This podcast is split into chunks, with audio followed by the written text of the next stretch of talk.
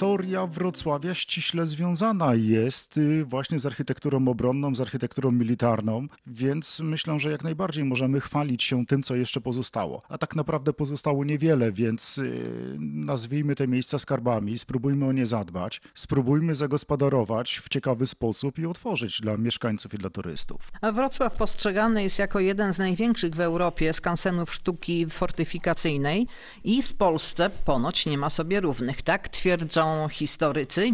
Dziś w dźwiękowej historii spróbujemy to udowodnić. Moim gościem jest Marek Łaciak, szef Muzeum Militarnego w Forcie Wrocław numer 9 na Osobowicach. Dobry wieczór. Dobry wieczór, witam serdecznie, słuchacze Radia Wrocław. Audycję realizuje Julia Nowaczyńska, przed mikrofonem Alicja Mikłaszewicz. Towarzyszyć nam będą archiwa z naszej strony tu.prw.pl. Zacznijmy od wypowiedzi przewodnika miejskiego Artura Domańskiego sprzed 8 lat, z którym rozmawiał Radosław Spiak. Każda wycieczka po Wrocławiu prowadzona przeze mnie, y, ja muszę nawiązywać do tematu architektury obronnej. Nie da się inaczej poznawać Wrocławia, jeżeli nie rozmawia się właśnie o architekturze obronnej. Jest to absolutnie niezwykle ważny element y, w historii miasta i w tym, co się zachowało. Historia Wrocławia ściśle związana jest y, właśnie z architekturą obronną, z architekturą militarną, więc myślę, że jak najbardziej możemy chwalić się tym, co jeszcze pozostało. A tak naprawdę pozostało niewiele, więc y, nazwijmy te miejsca skarbami, spróbujmy o nie zadbać, spróbujmy zagospodarować w ciekawy sposób i otworzyć dla mieszkańców i dla turystów. W studiu pan Marek Łaciak, to jak z tym otwieraniem po niemieckich budowli bywa? Można na tym zarobić? Miasto zyskałoby miano skansenu sztuki fortyfikacyjnej? To taka może krótka historia, dygresja. Myśmy otrzymali obiekt Fort Wrocław numer 9 od władz miasta Wrocławia dzięki różnym staraniom przed pięcioma laty. I w pierwszą noc muzeum, którą organizowaliśmy w 2014 roku, przyszło ponad 5 tysięcy ludzi. Nikt w to nie wierzył, o takie tłum będzie, więc wysłałem do prezydenta Wrocławia zdjęcie. Dokumenty. Czyli zainteresowanie jest ogromne tą tematyką. Ale z czego to wynika? To wynika z tego, że jak miejsce niedostępne przez 70 lat, zakazane, tablice, straż, no teraz to się otwiera. I ludzie chcą dotknąć ręką tego, jak to wygląda. A dlaczego akurat Wrocław? Wrocław jest jedynym miastem w Europie, który ma budowę pierścieniową fortów. Oczywiście są miasta w Europie podobnych konstrukcji, jak Strasburg na przykład, Metz, czy Lechów, czy nawet inne Marzynot, ale układu pierścieniowego miasta nie ma nigdzie w Europie. A na czym to polega? Na tym to polega, że w czasie, kiedy Napoleon Bonaparte, jego brat zdobył Wrocław, Wrocław był jednym z najliczniejszych miast w Europie, otoczonym murami obronnymi, zbudowanymi z cegieł, dość wysokie, 4,5 metra y, mur obronny. Jednym z umowy związanej poddaniem się Breslau wtedy Francuzom było to, że będą mury zniszczone. I rozebrano te mury, aczkolwiek nie do końca, Za chwilę będziemy... bo stwierdzono o pewnej koncepcji, że muszą mieć miasta europejskie jakiś system obrony przed przeciwnikiem. Czy on będzie ze wschodu, czy z zachodu, nieważne. Ważne, bo trzeba coś było stworzyć. Stwierdzono wtedy, że najlepszym układem owej koncepcji militarnej XIX wieku zbudowanie pewnych punktów obrony. My to, to mówimy w tej chwili schrony czy forty. I takich mamy miejsc we Wrocławiu ponad 60 tych tak zwanych, które są w koło Wrocławia, z reguły posadzonych wzdłuż rzeki Widawy, rzeki Ślęży, Odry, które tworzyły układ zamknięty na granicach miasta. Dlatego, że te forty tworzyły pewien mur obronny przed pierwszym Najazdem. atakiem wroga. Dlatego, że obroną już miały zajmować się jednostki wojskowe wewnątrz y, zbudowane, mie- mieszkające we Wrocławiu. Natomiast te forty były jak gdyby taką forpocztą pierwszej obrony. Dlatego, że te forty służyły cały czas, ale tam była ekipa wymienna. Co tydzień wymieniano żołnierzy, ich było z reguły 240, potem 120, którzy po prostu pracowali 8 godzin, 8 godzin odpoczywali, 8 godzin spali. Wykonywali różne prace techniczne. Natomiast była tak zwana wartownia, która pilnowała porządku. Jeżeli był alarm, to wtedy po prostu ściągano posiłki z miasta i wtedy pytano. Na szczęście nie było takiej potrzeby. Jedynym elementem związanym to były czasy roku 1945, czyli tak czasy II wojny światowej, kiedy w tej części właśnie krzyki, okolice, te forty brały udział w walkach. Tamte pozostałe forty były prawie opuszczone. Miasto nie bardzo chyba sprzyja tym działaniom, żeby otwierać forty. Nie, absolutnie. Jestem przeciwny. Uważam, że nawet tak, dowód to jest to, że jesteśmy obiektem, jedynym obiektem zabytkowym we Wrocławiu, obiektem zwanym sztuki militarnej i o tym naszym obiekcie mówi się bardzo wiele w Polsce, bo jeżeli jest na spotkania muzealników w Polsce, to Ministerstwo Narodowe mówi, że Wrocław jest właśnie przykładem klinicznym sytuacji właśnie militarnej. Drugim miastem jest to jest Świnoujście, które ma cztery Też forty. będziemy o tym mówić. Tak, i mają cztery forty. Natomiast Wrocław ma cztery muzea militarne. Natomiast jesteśmy jedynym muzeum, które jest jak gdyby zbudowane w oryginalnym XIX forcie piechoty. I sam obiekt jest naprawdę niesamowity i jeszcze ciągle tajemniczy. Natomiast miasto Wrocław bardzo pomaga, bo nawet tego, że pisano do rejestru zabytków i finansowo nas wspiera. W tej chwili pracujemy inaczej nad rewitalizacją obiektu, bo on przez 70 lat był stał no, w stanie agonalnym prawie, że. Myśmy tam wieźli ponad 200 ton y, ziemi, śmieci i tak dalej. I w tej chwili powoli, jak to się wychodzimy do przodu, a na dowód, że jesteśmy ciekawym miejscem, to właśnie nos muzeów. Jesteśmy na drugim miejscu we Wrocławiu w ilości osób zających. Nawet specjalny autobus dowozi ludzi nam do muzeum. W tym roku oczywiście pandemia uniemożliwiła to, ale przez te 4 lata mieliśmy naprawdę tłumy ludzi.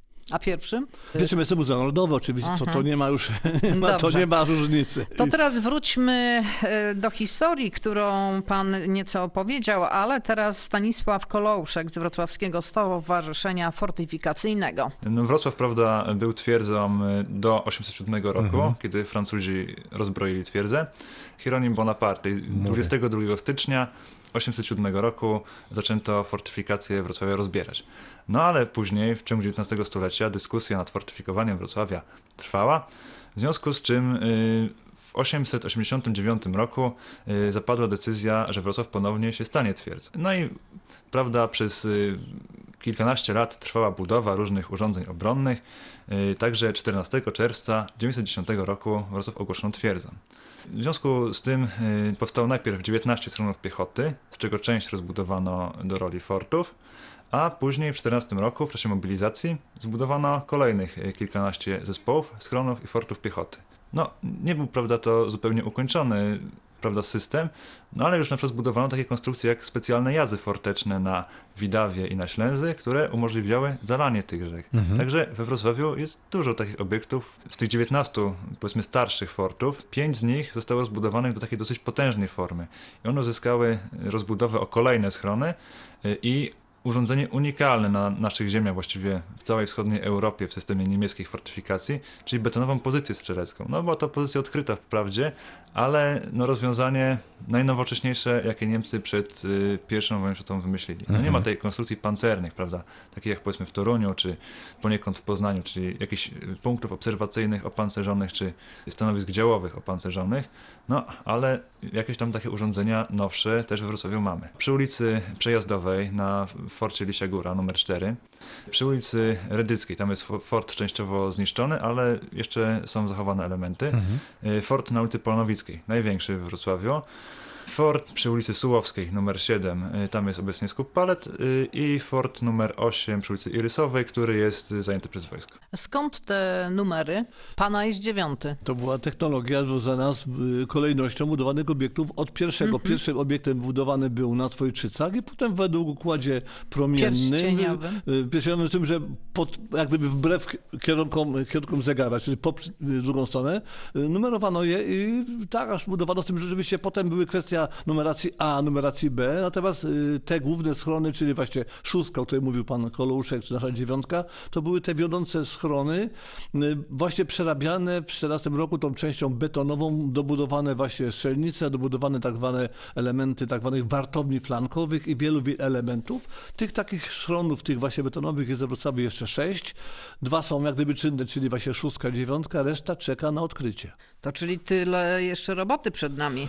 Istnieje takie określenie, że cały Dolny Śląsk był przeciwlotniczym schronem III Rzeszy. Tak mówił w 1976 roku naszemu dziennikarzowi Władysławowi Pawłowiczowi historyk wojskowości pułkownik dr Ryszard Majewski. Działania bojowe toczyły się z dala od miasta. Naloty lotnicze nie sięgały Wrocławia. Zresztą nie tylko Wrocławia, ale i całego Dolnego Śląska, jak również Saksonii. Te właśnie części Rzeszy Niemieckiej zostały określone jako przeciwlotniczy schron III Rzeszy. Stąd też między innymi kierowano do Wrocławia właśnie do miejscowości dolnośląskich kobiety, dzieci z bombardowanych przez lotnictwo alianckie miast i miejscowości w Niemczech północnych i zachodnich. W rezultacie, o ile ludność Wrocławia w 1938 roku sięgała liczby około 700 tysięcy mieszkańców, to pod koniec 1944 roku wzrosła do około 1 100 tysięcy ludzi. Co więcej, do Wrocławia ewakuowano również cały szereg instytucji z Berlina, z Hamburga, z Kilonii. Były to instytucje zarówno wojskowe, jak na przykład składy i niektóre urzędy marynarki wojennej, niektóre archiwa ministerstw berlińskich. Poza tym ewakuowano również do Wrocławia i na Dolny Śląsk eksponaty wielu berlińskich muzeów. Po to, żeby te właśnie przedmioty pomieścić i należycie ulokować, rozpoczęto we Wrocławiu budownictwo szeregu ukryć typu podziemnego, a więc takie schrony podziemne jak koło dworca głównego, jak pod Nowym Targiem, Placem Solnym, bądź też bunkry, schrony powyżej powierzchni ziemi, takie chociażby jak na Placu Strzegomskim, przy ulicy Grabiszyńskiej czy przy ulicy Ołbińskiej. Takich obiektów powstało we Wrocławiu większych ogółem 64. Poza tym gromadzono we Wrocławiu zapasy żywności dla całej środkowej części Niemiec. I tak na przykład we Wrocławiu w tym czasie zgromadzono w chłodniach miejskich około 32 tysięcy półtuszy świń, 150 ton tłuszczu, 150 tysięcy zajęcy, 10 milionów jaj, wiele artykułów luksusowych jak sardynki, konserwy z drobiu, wykwintne alkohole itd. Podbita Europa była przez kilka lat dla Niemiec ziemią, miodem i mlekiem płynącą i właśnie te rzeczy gromadzono innymi na Dolnym Śląsku. Czy te schrony, które wymienił pan pułkownik Majewski, były ze sobą, czy są ze sobą jakoś połączone? Gdybyśmy spojrzeli dzisiaj na mapę Wrocławia i zaznaczyli wszystkie obiekty militarne, schrony, tak zwane przejścia podziemne, czy różnego rodzaju nazwają, bo tych nazw jest bardzo, bardzo wiele, to mówiąc szczerze, mielibyśmy czarną mapę na mieście, na mieście Wrocławiu. Każda ulica, każdy plac we Wrocławiu, wtedy Breslau, miał jakieś elementy militarne. Ja to mam przed sobą wykaz na przykład takich obiektów, które mam, kto wie, na ulicy Pastera, na ulicy Padałowieckie, na innych, no jest tego naprawdę wielkiej ilości. Otóż Wrocław był pierwszym miastem flankowym Cesarstwa Niemiec na wschodzie, który w sytuacji wtedy geopolitycznej bronił się przed sąsiadem ze wschodu, czyli przed Rosją. Na północy bronił się przed Litwinami. I przecież ja byłem ostatnio na Mazurach, Mazury, a generalnie Polska jest największym skupiskiem schronów, fortów w Europie. Linia, o czym mówiłam na początku. Przed na przykład y, linia Mołotow-Ribbentrop, która była stworzona przed y, II wojną światową, czy na parę dni, jest elementem jeszcze XVI-wiecznego obszaru Mazur. Mazury to jest, się mówi w żartach, Mazury, kraina tysiąca jezior i tysiąca bunkrów. Tam jest taka ilość bunkrów, że się po prostu nie wierzy od czasów XVI wieku. Więc w związku z tym nasze, nasz kraj, czyli Polska, była takim między, Na Mazurach jest więcej bunkrów niż u nas? Oczywiście, tam jest ponad tysiąc bunkrów. Ja byłem w ponad 800 bunkrach. Oczywiście są to różne konstrukcje, są małe konstrukcje wielkości prawie, ja się mówię o mieszkania typu M1 czy M2, ale są konstrukcje tak jak w Wrocławiu u nas, powiedzmy te wielkie konstrukcje Konwiarza, Plac Strzegomski czy ulica Słowiańska. A teraz z czego to wynikało? Wynikało z koncepcji obrony Niemiec. Notabene już znany nam wszystkim nasz student wrocławski, czyli Wojciech Korfanty, Mówił w parlamencie niemieckim, że Niemcy mieli zawsze strukturę militarną, czyli budowania, co się buduje. W związku z tym każdy budynek budowany od XIX wieku musiał mieć piwnicę, umownie piwnicę, porządne fundamenty i jakieś miejsce do schronienia. Właśnie rozgłośnia wrocławska, w której tej chwili jesteśmy, pamiętam lata 70., kiedy dobudowywano budynek aktualnej telewizji, to myśmy znaleźli przejście podziemne między rozgłośnią a stacją kolejową Wrocław tutaj na Krzykach Bo znowu z czego wynika koncepcja schronów? Wynika z koncepcji komunikacyjnej. Mianowicie nasza linia w tej chwili, tak zwana średnicowa, ta, którą jeżdżą pociągi towarowe, to była kiedyś niemiecka linia okulna miasta Wrocławia, wożąca ludzi. W związku z tym każdy dworzec kolejowy musiał mieć obok siebie szczelinę, między osobą, y, dworzec nad Odrze ma piękny, też niewykorzystany, prawie piękny schron długości prawie 100 metrów, więc przy każdym y, miejscu były y, budowane powiedzmy podziemia, również y, tak zwane metro wrocławskie. Mówię tak zwane, ponieważ ja akurat byłem w tym metrze, więc mogę powiedzieć, że byłem, widziałem doskonale, a teraz nikt to nie wierzy i no i niech tak dalej będzie. No i gdzie to metro było? No to ten metro ma dwie linie, dwie linie. Myśmy, ja osobiście z szefem budowy rynku wrocławskiego w 1997 roku byliśmy na Placu Solnym, gdzie w tej chwili odtworzono jak gdyby ten schron podziemny, który jest połączony z dalszą częścią. Myśmy przeszli z tego schronu tym właśnie korytarzem, się metrem, prawie do okolic Hali Gwardii.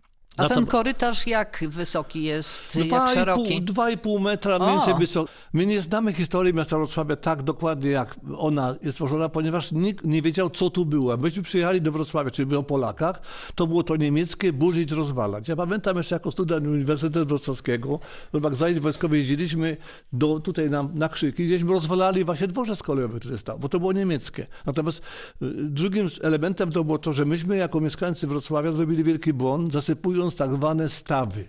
Te stawy, które były, było ponad 200, tworzyły to, że woda podskórna była bardzo niska. W tej chwili woda podskórna jest wyżej około 2 metrów i nam wszystko zalewa. Słynna afera portu lotniczego i tak dalej, i tak dalej. W związku z tym te wszystkie przejścia budowane były pod kątem obronnym i pod kątem komunikacyjnym. W związku z tym, jeżeli mówimy o schronach, fortach, szczelinach lotniczych czy różnych przejściach, to wszystko było pewnym systemem połączonym. Mówiliśmy o tym metrze. Metro budowano było pod kątem tego, że liczono się na, z wojną z Rosją i trzeba było ewakuować żołnierzy z frontu wschodniego do Wrocławia. Tutaj w końcu niedaleko, czyli ulica Wiejska i tak dalej, był największy polowy szpital wojskowy, gdzie było 100 tysięcy miejsc i budowano to metro po to, żeby wozić rannych żołnierzy z frontu wschodniego nie górnymi ulicami, tylko dolnymi. I to metro łączyło wtedy największe szpitale wtedy wojskowe, czyli właśnie Akademia Ekonomiczna, to był szpital wojskowy, szpital kolejowy, wiele obiektów. I ja mam te plany metra, ponieważ będąc ekipą telewizji w Wiesbaden wiele lat temu, otrzymałem właśnie od władz miasta Wrocławia plany metra, które przekazałem naszym włodarzom, no ale nikt w to nie wierzył. Od władz y, Wiesbaden. To nie dokładnie, to było tak w ogóle, że myśmy tam byli z ekipą telewizyjną, robiąc program o mieście Wiesbaden, mieście partnerskim Wrocławia i o nas dość często pisano artykuły w gazetach i do nas pojawił się starszy pan z synem, który budował metro we Wrocławiu. I po paru dniach przyniósł mi cały plan dość grubej ilości szkicek, które część wykorzystałem, właśnie w mapie, którą mam przy sobie dzisiaj. I dalej przekazałem ją do władz miasta Wrocławia, no zaginęła. Ale w roku 70 robiłem program telewizyjny, słynny, może znany niektórym słuchaczom Radia Wrocław, o kapitanie Herbercie Kloze. Ten, który chował wrocławski skarb. I myśmy z nim chodzili po ziemiach dworca kolejowego. No nie chcę w tej chwili mówić rzeczy, które ktoś mi mówi, a jakiś facet coś opowiada. Ja tam byłem chodziłem, dwa piętra są dworca kolowego zbudowanego mniej więcej obok aktualnie istniejącego tego, tego parkingu, parkingu. parkingu mm, gdzie y, stały wagony jeszcze, dotykałem te wagony. Oczywiście nie wierzyłem wtedy, że jakieś w ogóle wagony, dopiero jak byłem wiele, wiele lat później, po raz pierwszy w życiu w Niemczech, zobaczyłem coś takiego, mówię, to jest déjà vu, to ja tu przecież widziałem, dotknąłem to. Związku z tym myśmy z tym inżynierem właśnie, nazwiska nie będę mu wymieniał, ponieważ może mieć problemy przez to, chodzili właśnie tym odcinkiem między Placem Solnym a dworcem kolejowym z dwóch stron. Pierwsza szliśmy okolice właśnie Hali Gwardii, a z drugiej strony dworca kolejowego do okolic mniej więcej Komendy Wojewódzkiej Policji. Komenda Wojewódzka Policji we Wrocławiu ma największe schrony. Trzy piętra w dół. Wasza rozgłośnia ma dwa piętra w dół. Natomiast nie ma obiektu we Wrocławiu, który nie ma stronów. Przecież tak, słynna biblioteka na Piasku, gdzie była ostatnia siedziba Festung Breslau. Czy znane wszystkim wzgórze partyzantów. To przecież to są schrony i one są wszystkie połączone. Podobno, podobno. Te wszystkie schrony, o których mówiliśmy, te 16 większych oraz 18 mniejszych są połączone y, korytarzami podziemnymi. Myśmy u siebie właśnie w Forcie Piechoty wykopali taki y, podziemny korytarz, myśmy zasypali, no bo to pieniądze sakramenckie są. Każdy z tych schronów ma swoją tajemnicę. Mi się udało przed paroma laty dostać zgodę Ministerstwa Obrony Narodowej. Dostałem się do archiwów y, tych właśnie militarnych naszego miasta Wrocławia, dlatego że po wojnie te schrony wszystkie służyły schowania niewybuchu. Tam były, no to będę parę schronów są wysadzonych, Osobowice, dwa schrony koło siebie, do Grabiszyńska rozwalona, czy fond Budna Rydyckiej, bo nie wiadomo co z tym zrobić rozwalić. A w tej chwili wraca koncepcja powrotu, pokazania historii miasta Wrocławia. Oprócz tego miasto Wrocław było siedzibą największego okręgu wojskowego, Śląskiego Okręgu Wojskowego. Jedna dziesiąta mieszkańców Wrocławia pracowała w wojsku. W związku z tym zainteresowanie muzealiami związanymi z oryginalnym miejscem jest niesamowite i dlatego widzimy to właśnie u siebie na naszych imprezach, kiedy ludzie przychodzą do nas i do kolegów do Fortu numer 6, którzy też tworzą jak gdyby tam na miastkę muzeum.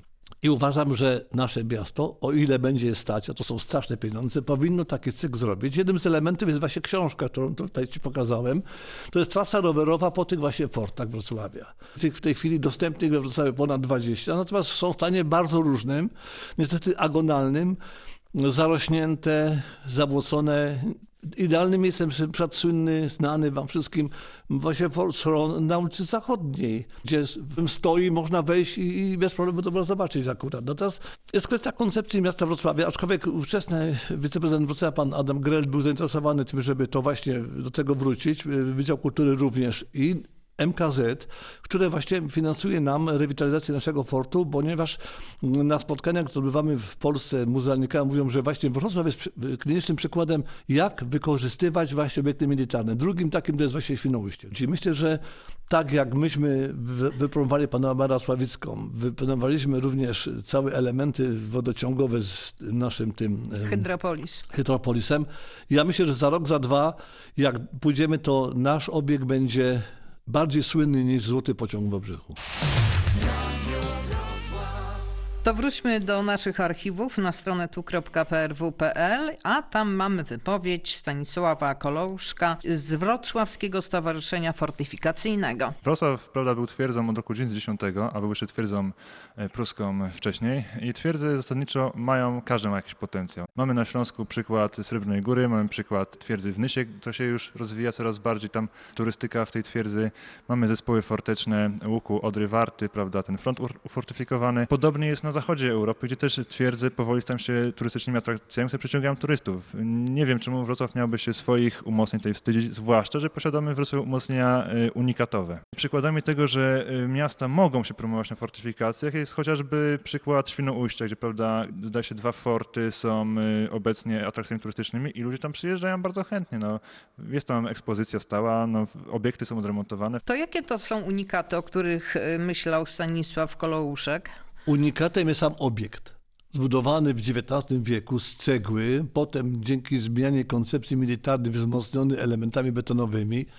Te schrony mają typową konstrukcję. Sześć kazama, czyli pomieszczeń, które byli żołnierze, oczywiście zaplecze, czyli sanitariaty, studnia, wodę, staw obok, który ściągał wodę i tak zwane wartownie flankowe, które broniły dojścia od strony granic miasta, dlatego że te forty budowane były na obrzeżach miasta Wrocławia. Akurat nasz, ta dziewiątka, miała podwójną funkcję. Po pierwsze, Prima była pierwszym, jedynym fortem obok dworca kolejowego, dworca Osobowice, nie mogę dzisiaj mówić za dużo, ale powiem w skrócie. Nasz fort kryje duże tajemnice. Ten dworzec kolejowy był miejscem dotarcia do Wrocławia składów wojskowych. Między innymi kiedyś tam jeszcze stały trzy albo cztery perony z dużymi najazdami, gdzie wywoływano sprzęt wojskowy, dlatego że obok była jednostka wojskowa główna we Wrocławiu, czyli aktualnie w tej chwili Centrum Wojsk Chemicznych i Inżynieryjnych na ulicy Obornickiej. Natomiast y, co jest ważne, nasz fort był tak zwanym fortem wiodącym dla tych schronów wrocławskich, bo tam był jedyny budynek komendantury, gdzie mieszkał obok komendant, połączone wszystkie były systemem telefonii albo kablowej, albo tak zwanej głosowej, tak zwanej szprechrury i co jest ważne, flankował, a to się ładnie mówi, czyli zamykał drogę na Poznań, bo kiedyś się jeździło do Poznania nie aktualnie Żmigrowską, tylko właśnie ulicą Obornicką, na Oborniki na Poznań. W związku z tym wiele z tych fortów, które są we Wrocławiu, budowane były właśnie na drogach, które blokowały dojście jak gdyby wroga od różnych kierunków, od czterech kierunków wiadomo. Natomiast w tym forcie naszym przebywało na co dzień 240 żołnierzy. Potem, kiedy już zmieniono koncepcję, było ich tylko 120, Wyobraźmy sobie 24 osoby mieszkające w jednym pomieszczeniu, w tak zwanej kazamacie, na łóżkach piętrowych, ale to był układ taki, oni 8 godzin pracowali, 8 godzin odpoczywali, 8 godzin mieli jak gdyby służbę. W związku z tym działo się dużo, oprócz tego tak, te tak zwane transzeje, które tworzyły jak gdyby zaplecze, oprócz tego te stawy, potykacze, czyli zasieki, no to tworzyło pewien nimb niesamowitości. W Świnoujściu, jak słyszeliśmy, udało się udostępnić fortyfikacje dla turystów. We Wrocławiu idzie to bardzo, bardzo powoli. Dlaczego? Posłuchajmy rozmowy sprzed 8 lat architekta miejskiego Piotra Fokczyńskiego z Markiem Durejczykiem z Fortu Wrocław. Schrony to jest w ogóle obiekt bardzo specyficzny. Ja to postrzegam jako obiekty, powiedzmy sobie, no mało atrakcyjne do zwiedzania. One są cenne i ciekawe dla tych, którzy się interesują militariami, sztuką obronności, natomiast same w sobie nie są obiektem specjalnie e, ciekawym. To jest taka tęsknota do poznawania w ogóle kazamatów, jakichś takich niezgłębionych tajemnic miasta. Ale również podałbym przykład odwrotny. Bunkier pod y, placem przy dworcu PKP y, został rozebrany do ostatniego kawałka betonu, zamieniony na bardzo wygodny podziemny parking jakoś nikt specjalnie za tym nie płakał. Czy można tęsknić, czy nie tęsknić? No, na pewno z, z punktu widzenia zwykłego szarego człowieka nie będzie to miało jakiegoś większego znaczenia ani wpływu. Owszem, ten schron był dość ciekawy z naszego punktu widzenia, jako ludzi zajmujących się fortyfikacjami. Czy mógłby się on stanowić atrakcję turystyczną? No akurat może ten niekoniecznie, ale zniszczenie schronu, który znajduje się pod placem solnym, czy pod, przy placu Nowy Targ, no to już byłoby na przykład karygodne totalnie. Mamy jeszcze jedną ciekawą wypowiedź Stanisława Kolouszka. Ponoć mało kto o tym wie. Niemcy wybudowali około 400 kilkudziesięciu obiektów y, i one były potem używane po wojnie. To jest pewna ciekawostka, której się no właściwie mało mówi. Otóż nasze władze polskie po wojnie też budowały schrony i wybudowały ich w liczbie około 200, więc y, katalogowo, czyli y, z ewidencji np. budowli ochronnych, wynika, że tych obiektów było we Wrocławiu w szczytowym momencie 618. Te schrony budowane przez Polaków były konstrukcyjnie bardziej dużo zaawansowane niż te po niemieckie obiekty. Jak to było u Niemców? No Niemcy, prawda, mieli w handlu dostępnych dużą gamę wyposażenia schronowego. To jakby budowała administracja Mhm. Przy czym te schrony no, niemieckie były dosyć prymitywne w mhm. porównaniu z tymi budowanymi po wojnie. Polacy budowali te schrony, bo się bali, że wrócą Niemcy? Pamiętam te rozmowy w domu, że będzie trzecia wojna światowa, że Amerykanie nas za, zaatakują, y, Niemcy się wzmocnią. Dopóki de facto tego układu polsko-enerdowskiego pisaliśmy w Zgorzelcu, to cały czas wszyscy mieszkali na Walizkę. Nie byli uspokojeni, dlatego że bali się, że coś się będzie działo. Dlatego była kwestia no, budowania czegoś współczesnego, ponieważ te schrony, które budowane były przed wojną, no nie stwarzały już y, pomocy ochrony przy nowej technice militarnej, czyli bombardowania, czy dużych armat, czy dużych haubic. To gdzie we Wrocławiu spotkamy jeszcze schrony budowane przez Polaków po wojnie?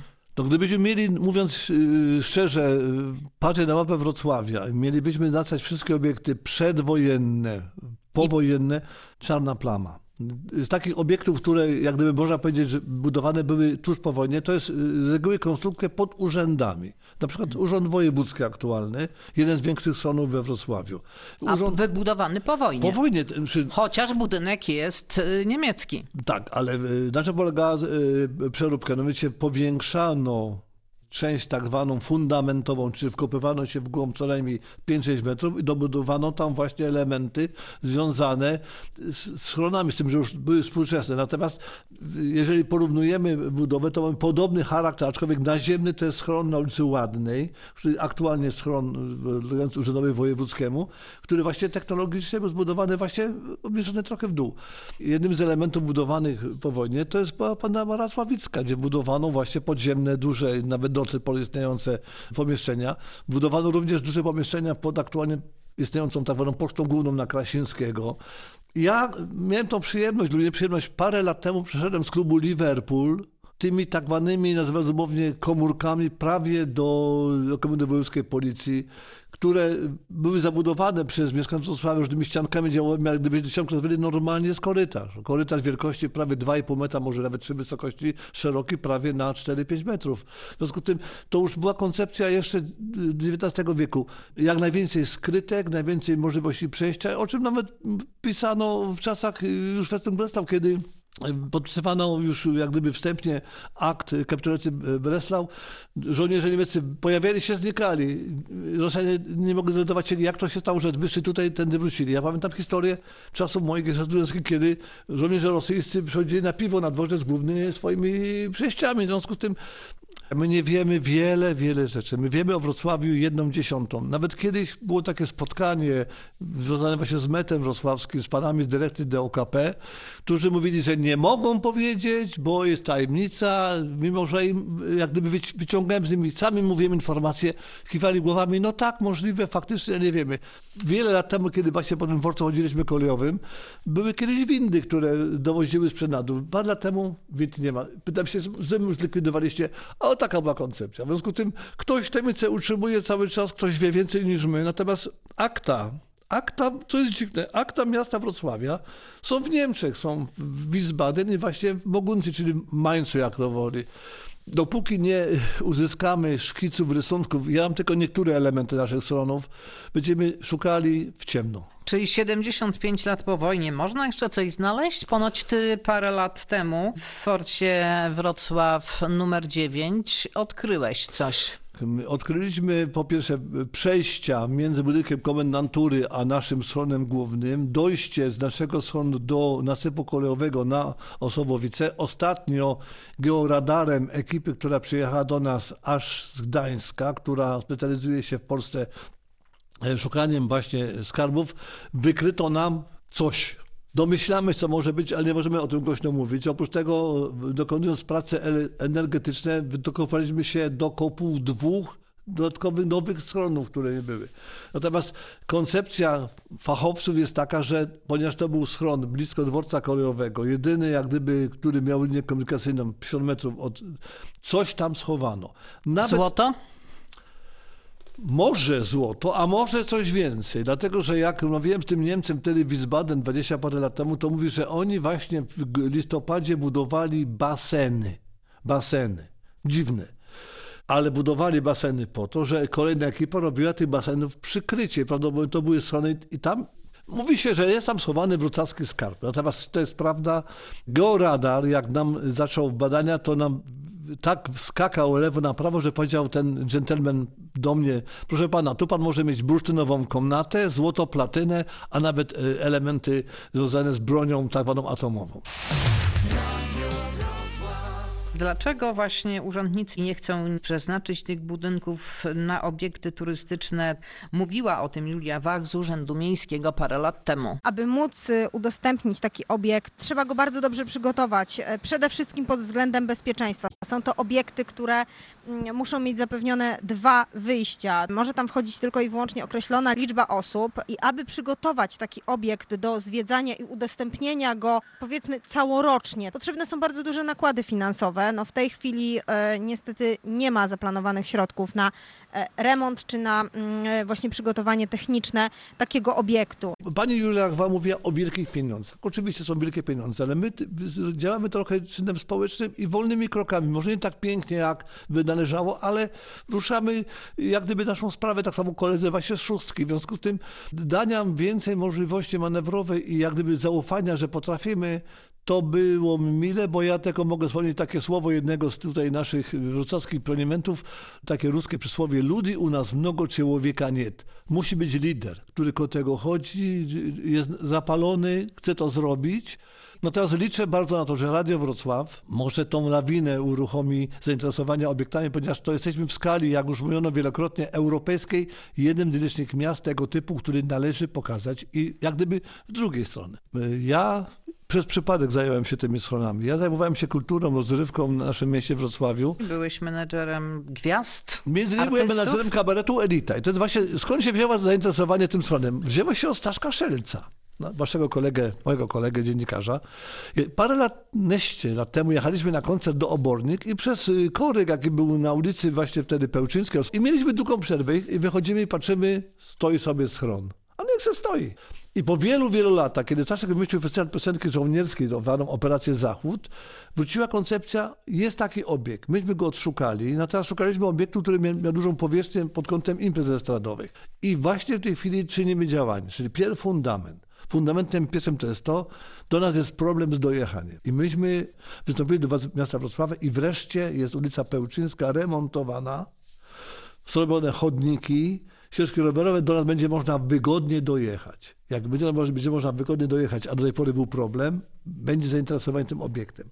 Jeżeli skończymy rewitalizację, w tej chwili kończymy wnętrza, które były kiedyś pieczarkarnią, i wszystkie piękne ściany niemieckie XI wieku były pomalowane farbą emulsyjną na biało, ponieważ taka dał sanepid. My w tej, w tej chwili ściany już wyczyścili.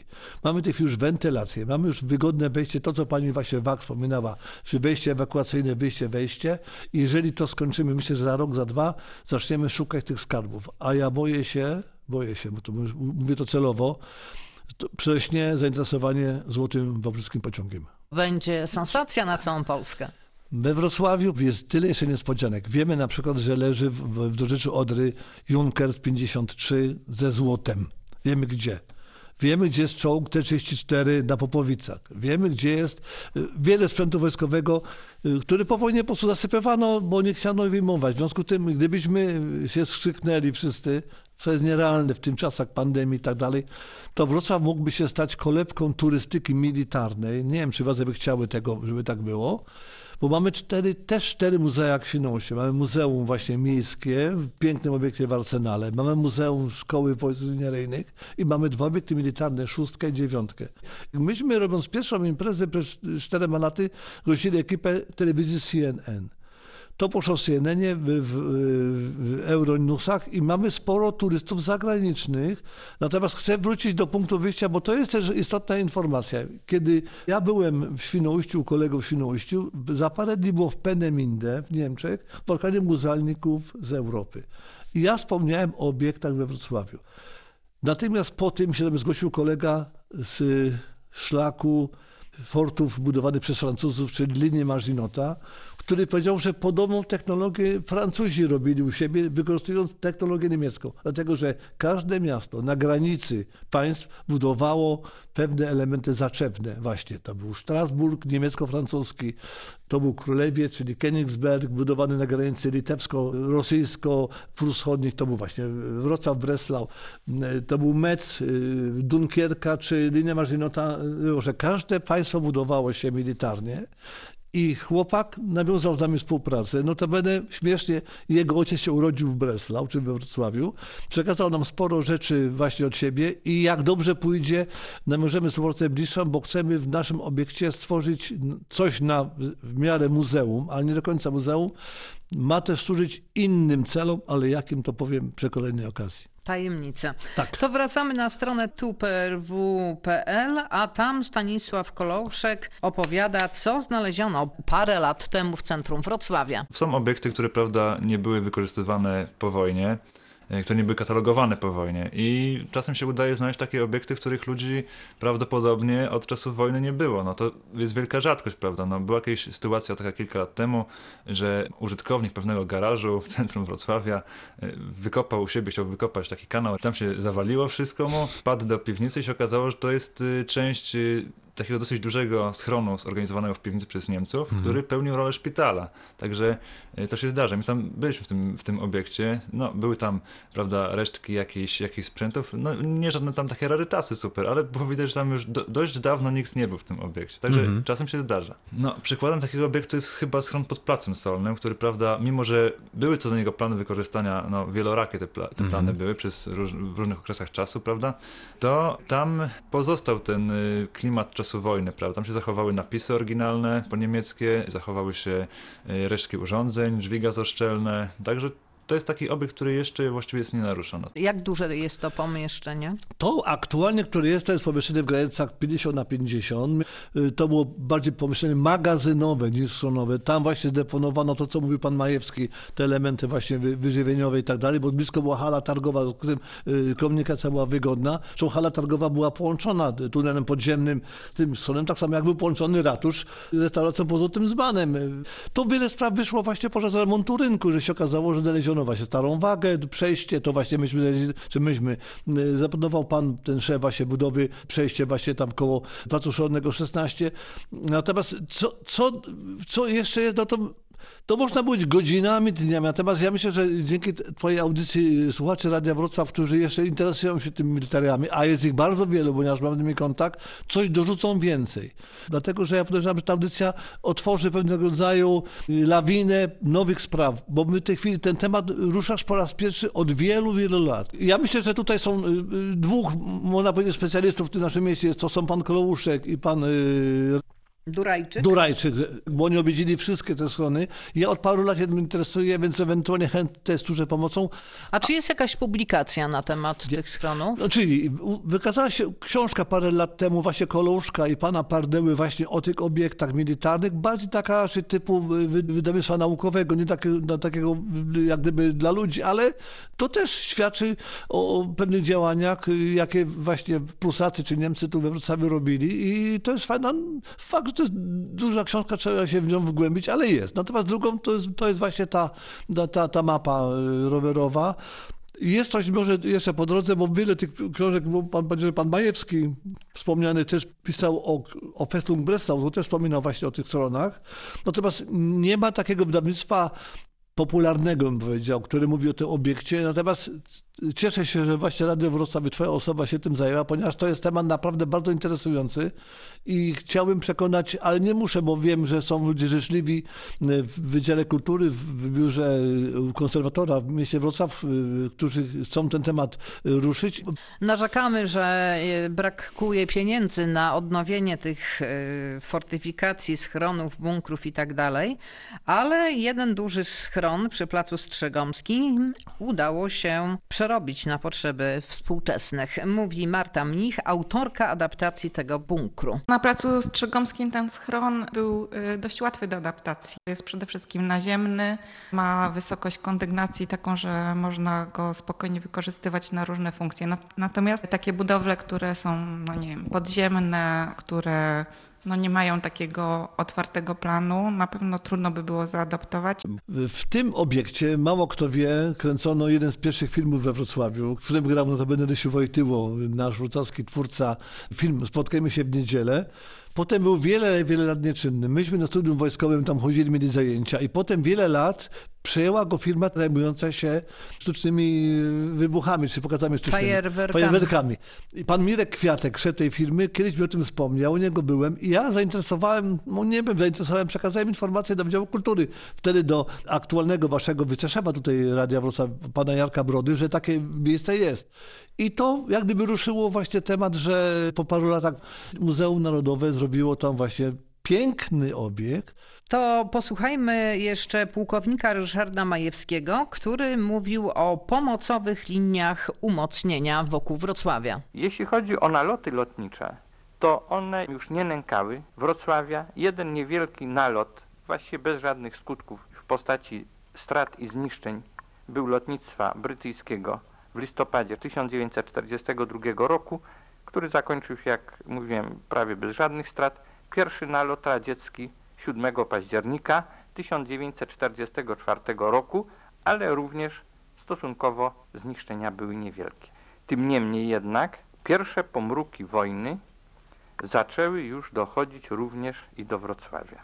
Mianowicie z chwilą, kiedy wojska radzieckie w wyniku ofensywy letniej wyszły nad Wisłę, dowództwo hitlerowskie na wschodzie powzięło nadzieję zatrzymania dalszego natarcia wojsk radzieckich przez budowę różnego rodzaju polowych linii umocnionych. Jedną silną linię umocnioną pod nazwą linii D wybudowano na dawnej granicy polsko-niemieckiej z 1939 roku i między innymi na przedpolach Wrocławia na prawym brzegu Odry od Urazu w kierunku na Oborniki, Trzebnice, Węgrów, Dobrzeń, Dobrawę, do rzeki Świeżej i następnie do Młynówki Jeleckiej, a więc półkolem na prawym brzegu Odry, budowano pozycję obronną również na przedpolach Wrocławia, tak zwaną pozycję Bartolda. Ta ostatnia pozycja była budowana z osobistej inicjatywy gorliwego hitlerowca, pełnomocnika partii hitlerowskiej we Wrocławiu, Gauleitera Hankego. To jakie są najciekawsze według Ciebie schrony, bunkry, fortyfikacje, które poleciłbyś do obejrzenia, zwiedzenia? Ciężko mówić mi na wprost, które można byłoby zwiedzić, ale można byłoby zobaczyć przynajmniej. Na pewno trzeba by zobaczyć te budynki budowane przez projektem pana Ryszarda Konwiarza w latach 30. XIX To znaczy? wieku, czyli wiadomo o czym mówiliśmy, czyli jak gdyby Legnicka, bliźniaczy budynek na ulicy Słowiańskiej. Na pewno trzeba pojechać jeszcze w dobrym stanie na y, Glinianki, na ulicę Białodrzewną, gdzie jest taki właśnie schron budowany też magazynowy. No, można podjechać byłoby na ulicę Stalową, gdzie był też budynek, gdzie tutaj archiwum miejskie jest. I chyba jeszcze no, przejść piechotą co ładną Plac Grunwaldzki, gdzie jest ten y, magazyny Urzędu Wojewódzkiego. To możemy z zewnątrz zobaczyć. Wewnątrz możemy wejść do muzeum właśnie na placu Strzegomskim. Jeżeli chodzi o obiekty tak zwane ogólnodostępne w mieście Wrocławiu na dzień dzisiejszy, no to oczywiście jak zwykle Muzeum Militariów na ulicy Cieszyńskiej w Arsenale, gdzie jest piękne kolekcje, prawie że cepelia można powiedzieć, tej właśnie uzbrojenia i tak dalej. Na pewno jest interesujące muzeum na terenie Centrum Wojsk Chemicznych, dawnej Szkoły Inżynieryjnej na ulicy Obornickiej. No i oczywiście nasze obiekty, czyli obiekt kolegów szóstki, kolegów i nasz dziewiątki. Szóstka wiem, że jeszcze na ogólnie dostępna u nas niestety trzeba było się omawiać, dlatego dopóki nie skończy się remont ulicy Pełczyńskiej i nie skończymy pewnych elementów związanych z ogrodzeniem terenu, ponieważ mamy tam sporo sprzętu, to są te cztery miejsca na pewno. Teraz jeżeli kto by chciał... Ale do 11 listopada, kiedy no. zawsze organizujecie? Obiekt będzie dostępny. My organizujemy na razie docelowo generalnie dwa razy w ciągu roku, czyli Noc Muzeów, to mówiłem zawsze w maju i w Święto Niepodległości, ale nie stronimy od telefonów czy maili, otwieramy jak okazjonalnie obiekt, żeby można było go zobaczyć. Natomiast są też miejsca, które mało kto wie, które można podejść, dotknąć i zobaczyć. Na przykład polecam ciekawostkę z górze Kilimandżaro. Czyli Co to jest? Niedaleko kąpieliska Morskie Oko, czy na zboczu góry jest właśnie schron zbudowany właśnie obserwacyjny, notabene schron zbudowany w elementach ziemi, które wydobyto z budowanego metra we Wrocławiu. A ile osób pomieściłoby się w tych wszystkich schronach we Wrocławiu? Koncepcja niemiecka była taka, że na każdym osiedlu, które budowano w tamtych czasach, musiał być taki schron, który mieścił około tysiąca osób. Gdyby to policzyć ile schronów, to myślę, że 100 tysięcy osób lub nawet więcej mogłoby się pomieścić, pomieścić. Kwestia co do pobytu Ale w czasie wojny w Breslau mieszkało ponad milion. No tak, ale y, strategia wojskowa była taka, że wojna potrwa 3-4 dni, a potem prawda, albo nas wyzwolą, albo się poddamy. No to między innymi ta cała słynna historia właśnie tego schronu na, na Placu Strzegomskim, późniejszego muzeum, tam ludzie byli ponad dwa miesiące. Już brakowało wody, paliwa i tak dalej. Po prostu y, to jest tak zwana ochrona przed atakiem. Czyli jak pada bomba, chowamy się i wychodzimy. Bardziej, że u nas jeszcze, bo mówimy o wielkich obiektach, my przed we Wrocławiu była fabryka budująca tak zwane schony pojedyncze, tak zwane Ejmany, które trwały na terenach obiektów przemysłowych. To była wartownia. Jak wartownik stał na zewnątrz, był nalot bombowy, chował się do pomieszczenia tego betonowego i wychodził. Więc tego jest we Wrocławiu jeszcze ponad 100, a było około 1000. W związku z tym, no niestety całego e, ilości mieszkańców nie pomieściło nasze miasto, aczkolwiek nie wiem, może jeszcze coś jest schowanego, o którym my nie wiemy. I dlatego liczę, że słuchacze Radia Wrocław, to starsze pokolenie, które tu jeszcze mieszkało zaraz po wojnie, nam zdradzą tajemnice i ciekawostki. No to już ostatni moment. A to zdać jeszcze, co jest w podziemiach radia. Radio Wrocław budowane było w latach 30. W związku z tym wtedy z koncepcji wojskowej było to, że każdy budynek, że budynek, bardziej, że radio, Rundfunk, musiał mieć duże podziemia. I tutaj zbudowane są dwa albo trzy piętra zbudowane, połączone połączone przejściem z nieistniejącą stacją kolejową Wrocław na Krzyk, Parku Południowym. Ja pamiętam 74 rok, robiliśmy taki program telewizyjny, widowisko telewizyjne, nazywało się Rzecz o Zagładzie Miasta, kręcone właśnie w tych, tych wnętrzach.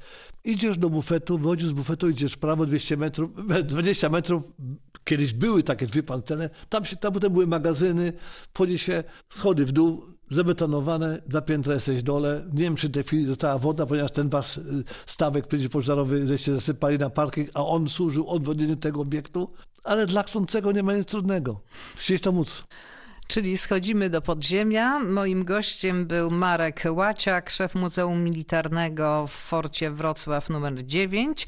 Pięknie dziękuję. Bardzo proszę. Audycję zrealizowała Julia Nowaczyńska, a przygotowała Alicja Mikłaszewicz. Dziękuję, do usłyszenia, dobranoc.